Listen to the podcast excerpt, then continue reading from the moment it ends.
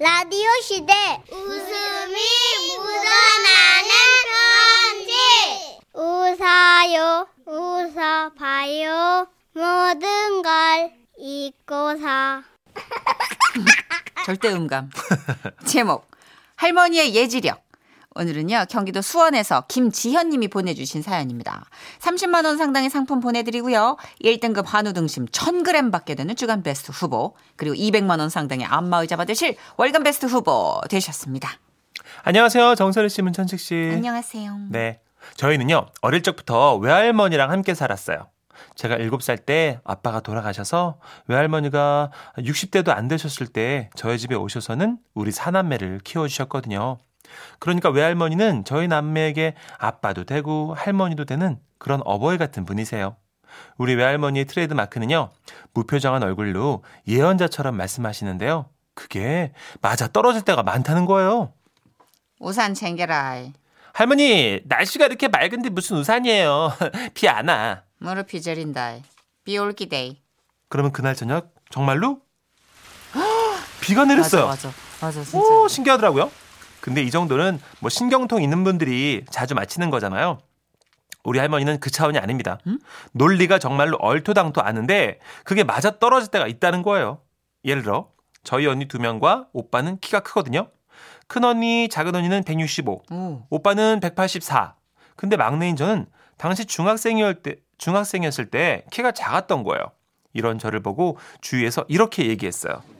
괜찮아. 형제들이 다 크잖아. 너도 곧 쭉쭉 클 거야. 아 그래 아, 아직 한창 클 나이인데 별 걱정을 다 안 해. 어, 맞아. 고등학생 때부터 쑥쑥 자라는 사람 얼마나 많은데. Wow.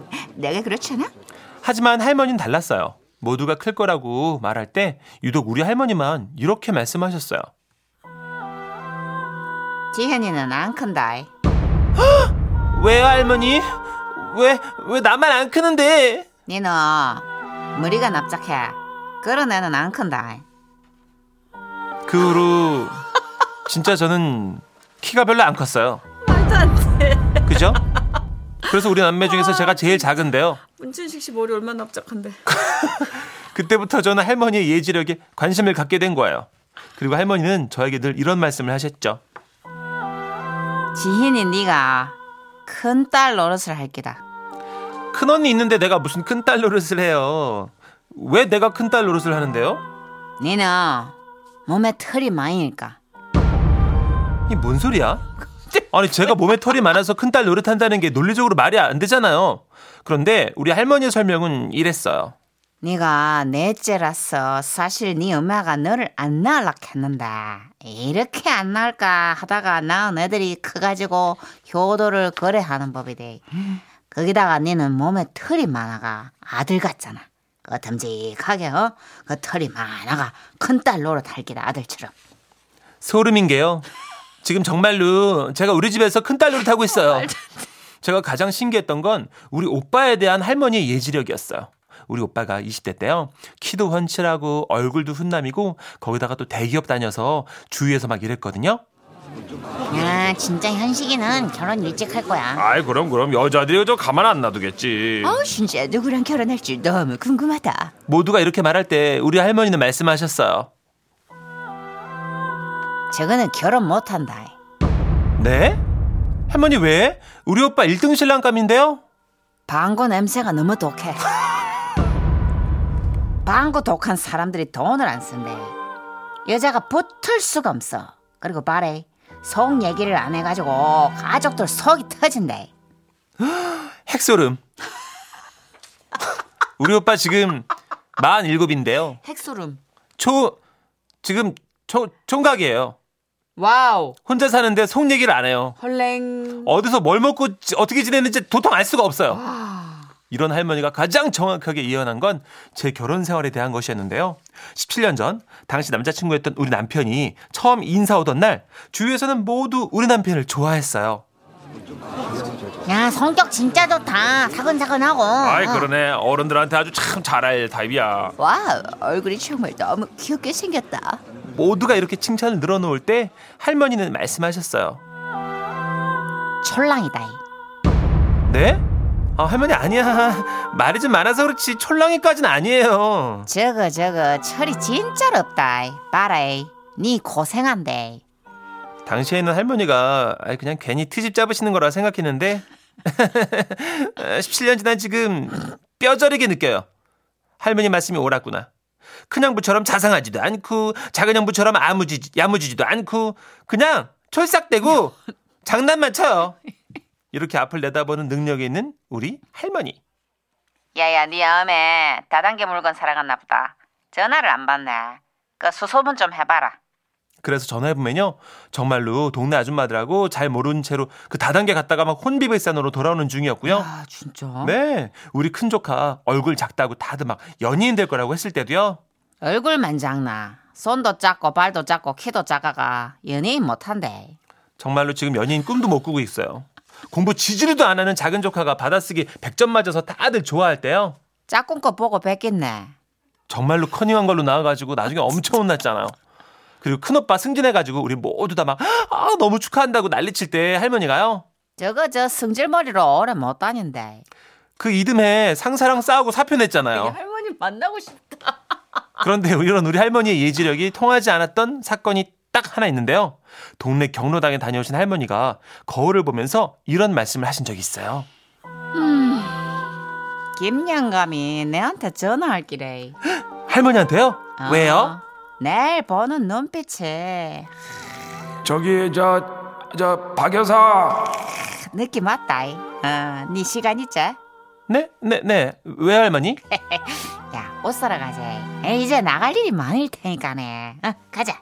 그래서 그날 할머니는 그동안 모아오셨던 쌈짓돈으로 원피스도 한 벌 사시고 저도 데이트 잘하라고 스카프도 하나 사드렸거든요. 그날 밤 진짜 신기하고 놀랍게도 김영강 할아버지가 전화가 온 거예요. 예, 기다리고 있었습니다. 김영감님. 아이고, 내가 참 그 마음 잘 알겠고, 예. 알아요? 아 이거 신기하네. 아 이제 그러면 좀 불러주세요. 아, 예, 뭐, 목요일, 예, 목요일 좋네요. 뭐, 오후 5시, 아, 예. 장소는 어디로? 뭐 하십니까? 아, 우리 만나는 날짜 정하고 있어요. 아니 저는 저 그 그 꽃분이 할머님 연락처 물어보려고 전화드렸는데요. 두 분 친하시지요? 꽃분이 저 어떤 음식을 좋아하는지 좀 힌트를 주시면 제가 이제 그 꽃분이 할매는 떡 먹어요. 또 사람이요? 됐어요. 아 그러지 말고 좀 걔좀 친. 저, 여, 여보세요. 그날 할머니는 머리에 흰 띠를 싸매고 누워서 이렇게 말씀하셨어요. 늙으면 죽어야지. 어, 내는 이런 내까지만 살고 죽을 기다. 내 없어도 밥 굶지 말고 잘 먹고 잘 지내래. 올해 94시세요. 김영가 상권 이후로 20년 동안 건강하세요. 지금도 젊은 사람보다 계산도 잘하시고 정정하세요. 홀로 된 우리 엄마가 워낙에 순수하셔서 사기를 좀 잘 당하시는데 그런 딸 중심 잡게 하느라고 고생하시고 우리 사남매 살뜰하게 키우느라 또 고생하시고 그렇게 한평생 고생만 하신 우리 할머니. 할머니 자꾸 온몸이 아프다 뭐 나 죽는다 나 죽네 하시는데 할머니 농담으로라도 그런 말씀 마세요. 할머니 없는 세상은 상상할 수가 없어요. 그니까 꼭 건강하셔야 돼요. 할머니 사랑해요. 할머니가 본인에 대한 예언만 틀리고 다 맞추셨네요. 그렇죠. 원래 이 전문가들도 자기 건 잘 안 돼요. 그래요, 맞아요. 네. 오. 이 정도는 무속 단체에서 좀 영입 차원에서 진짜 등록 가능하지 않아요? 이 정도. 놀랍지 않아요, 할머니? 3746님, 와, 할머니 소름요. 우리 엄마도 저 안 낳으려고 하고, 저도 막내고, 저도 털 많아요. 근데 지금 큰딸 노릇해요. 할머니 진짜 신기, 대박 신기. 그거 어떻게 어른들은 어떻게 아시는 거죠? 그렇게. 저도 저희 어머님이 안 나으려고 그랬다고 그러더라고요. 근데 그게 이제 반반인데, 네. 막내들은 거의 그렇게 우여곡절 끝에 이제, 아. 제 동생도, 아. 예. 근데 막내들은 계획이 없던 경우가 꽤 있어요. 그죠, 그냥 실패, 아니, 실패는 아니지. 사고. 이제 술, 아, 여기까지. 그래요. 주로 늦둥이들이잖아요, 그죠? 몇 년 만에. 그렇지. 그런데 그런 애들이 얼마나 귀해요. 어, 그럼요. 나중에 효도하는 거지, 진짜. 음. 그러니까 할머니 말씀이 보니까 통찰력이 있으셔가지고 맞아요. 사람 하나를 완전 분석을 끝내시니까 행동 반격까지 다 예측이 가능하신가 봐요. 어. 이런 분은 약간 프로파일러로 쓰셔야 쓰임을 할머니 받으셔야 진짜 되지 않나? 한번 출연하셨으면 좋겠다는 생각도 해봅니다. 그죠? 저는. 예. 어. 0316님, 어머 할머니가 전 보시는 게 대박이네요. 너무 재밌어요. 저도 그 할머니 만나고 싶어요. 아, 제일 황당했던 건 납작하다. 음, 머리가 납작해서 안 클 거다. 어, 그쵸? 이게 묘한 근거인데 이게 다 맞아 떨어지니까 놀라운 거죠. 신기하네. 조혜진님, 이게 그 근거로 말씀하시는 게 묘하게 설득력이 있으시네요. 야, 얼굴만 작나. 손도 작고, 발도 작고, 키도 작고, 연예인 못 한다. 어. 뭐 이런 식으로. 큰 오빠도 그죠? 어 대기업 다니면 뭐하노? 결혼 못한다. 성격이 안 좋아. 어. 혼자 삽니다. 아, 어떡해. 할머니 너무 재밌으시다. 예. 아, 출연 원합니다. 예. 이지연 씨의 노래 듣고 올까요? 네, 나는 사랑을 아직 몰라.